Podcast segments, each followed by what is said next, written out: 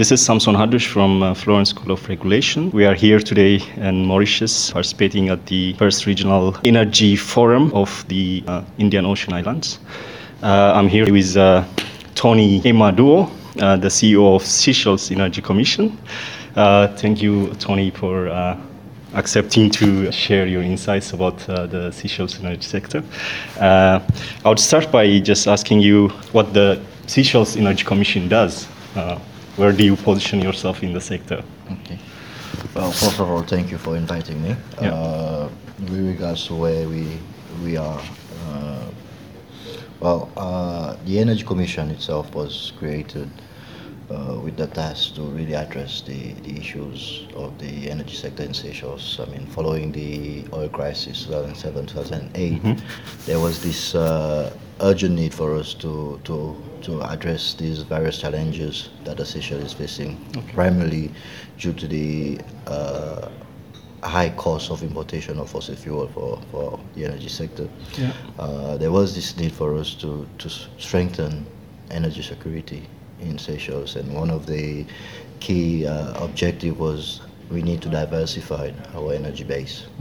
And uh, with that, uh, there were numerous steps taken to, to, to, to address this. So uh, the commission was established, the energy policy was uh, formulated, uh, stipulating that we need to diversify and uh, laying out the targets for Seychelles in terms of how much renewable energy that needs to be integrated to the grid. Yeah. Uh, following that, we had the Energy Act, which basically uh, put in place uh, the legal framework for the energy sectors. Uh, one of the primary things that came out of it was the provision for others to generate apart from the utility which Yeah. is vertically integrated.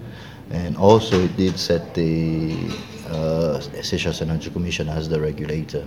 And uh, since then we've been uh, trying to develop uh, the commission into a functioning regulator. A- It has taken a lot of uh, uh, challenges, time. Things are moving slowly Yeah. uh, you have to to accept that uh, changes will happen very slowly, given the way uh, the, the environment was for so many years.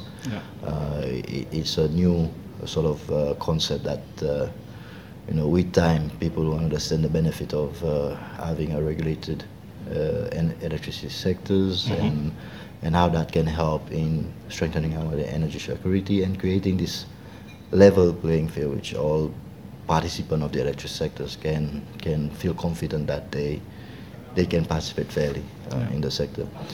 Um, other than regulating the sectors, we've also been tasked to promoting renewable energy and energy efficiency. Yeah. Uh, we've done that through numerous projects. We've supported government on numerous other uh, initiatives, together with the uh, PUC, the utility, who also has been, uh, you know, uh, at first maybe a little bit, uh, you know, cautious in the, the, the, the aspect of how renewable can, can support, but over time, they, they saw that, uh, yes, things has to change and they also has to change, but uh, it will take time and, uh, yeah, we, we feel that uh, there is a lot to be done, but we've Yeah. done quite a bit uh, so far. But if you have to put uh, like the top uh, energy challenges of uh, Seychelles at this point in time from the perspective of the regulator, what would these be? I think uh, right now the policy itself is, I would say, needs reviewing. Okay. Uh, it was, I was, as I was saying, formulated in 2010, and since then there has been numerous discussion and numerous changes with regards to how the technology is and also how government perceive the, the role of renewable energy in the energy sectors. So lately there's been the talk about going further than the 15% by 2030. Yeah. So with this uh, in mind, we really need to, to, to look at how can Seychelles meet that targets and develop the right strategy and, and plan for us to move ahead. Uh, with regards to regulation itself is another uh, challenges that we are actually facing. So, Yeah. so the Act has been in operation since 2013, and there are quite a lot of gaps in this uh, uh, legislation that Yeah. we, we really need to address. And uh, this is one of the biggest challenge for us right now as a regulator to really function. Okay. Without the, the right legal framework, uh, rules, procedures, all of that, it's basically you cannot operate. Op- Yeah. Regulator cannot operate without this. Yeah, indeed. It's fundamental to the, you know, the, the, the basic process and functioning of the regulator. So it is something we are we are looking into. We already Okay. got uh, cabinet approval to actually review the legislation for the sector, the energy legislation for the sector. Yeah. But then we are faced with the, the, the, the funding for it, finding out the financing. We've approached numerous organizations. Okay. Uh, we're still waiting for, for positive feedback in terms of getting the support to, to carry out the work. Yeah, can you give us a bit of an example of the gaps in regulation that are really uh, kind of obstacles to the achievement of the renewable energy targets? Yeah, I think in terms of the, the gaps, some of the gaps is related to the governance of the the regulatory body itself, Okay. even in terms of giving it the right function and powers Mhm. to, to carry out its work.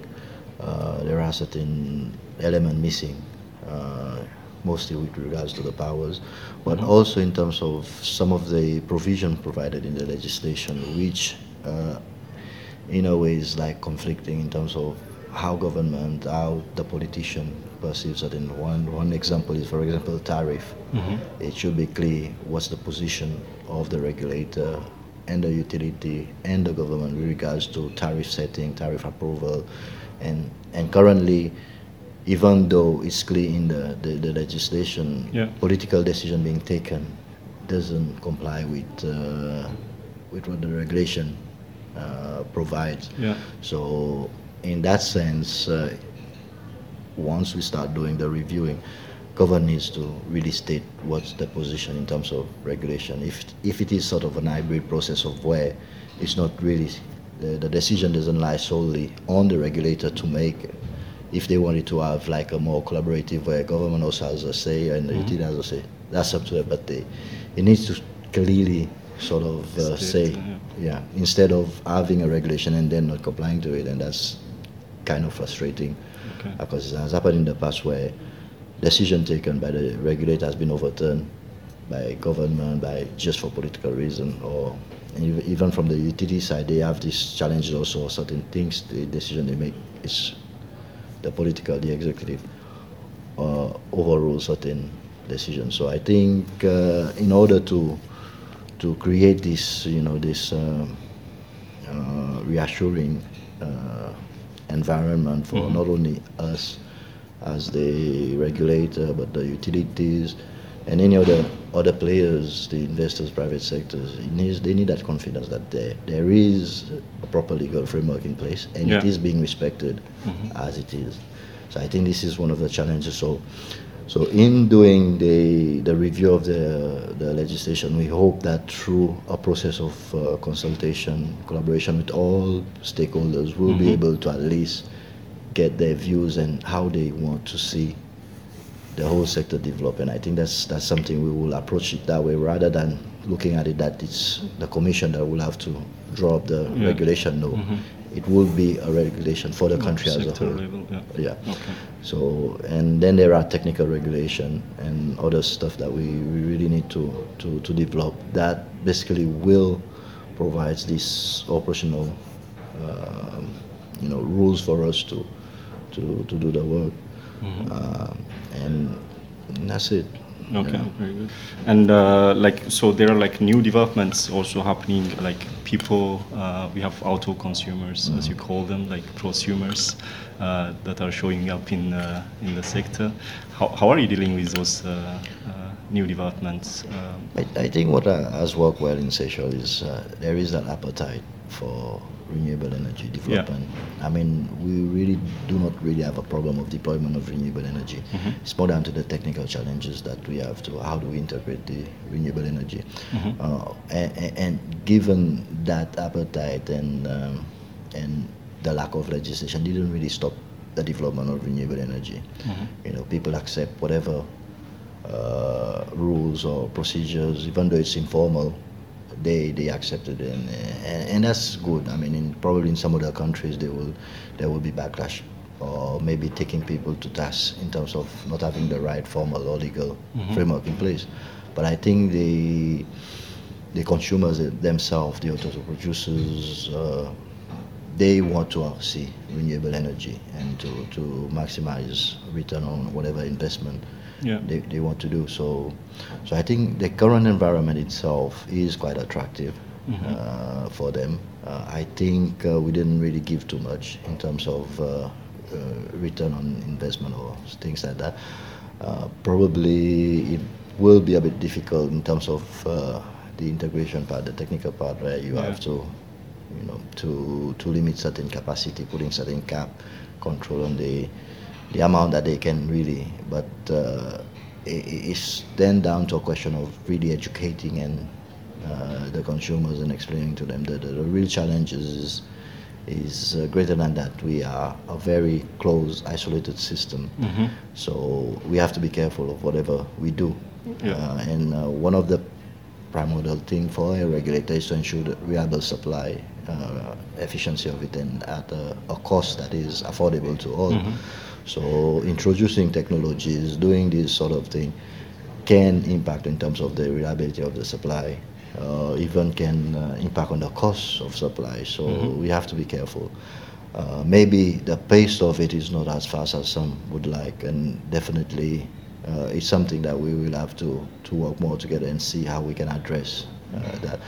Um, technology is developing so fast. They, the the government, the politician wants to see more in terms of when they go to this international forum and seeing the Yeah. the neighboring country, you know, achieving higher percentages. For, so for them, it's just, you know, trying to meet that technical aspect the political aspect. So i- i- it's quite challenging, but uh, I think we, we, we are on the right track. I think it's uh, it's a question of uh, getting more support, not uh, in terms of just coming and doing and leaving, but more in terms of getting guiding support, mentoring from actual, you know, countries or uh, organization that has actually developed, you know, the right framework or environment for renewable to to prosper. But uh, I think this is what we we're looking at. We've done quite a lot, and it's basically getting these pieces together and at least see Yeah. if we actually on the right path.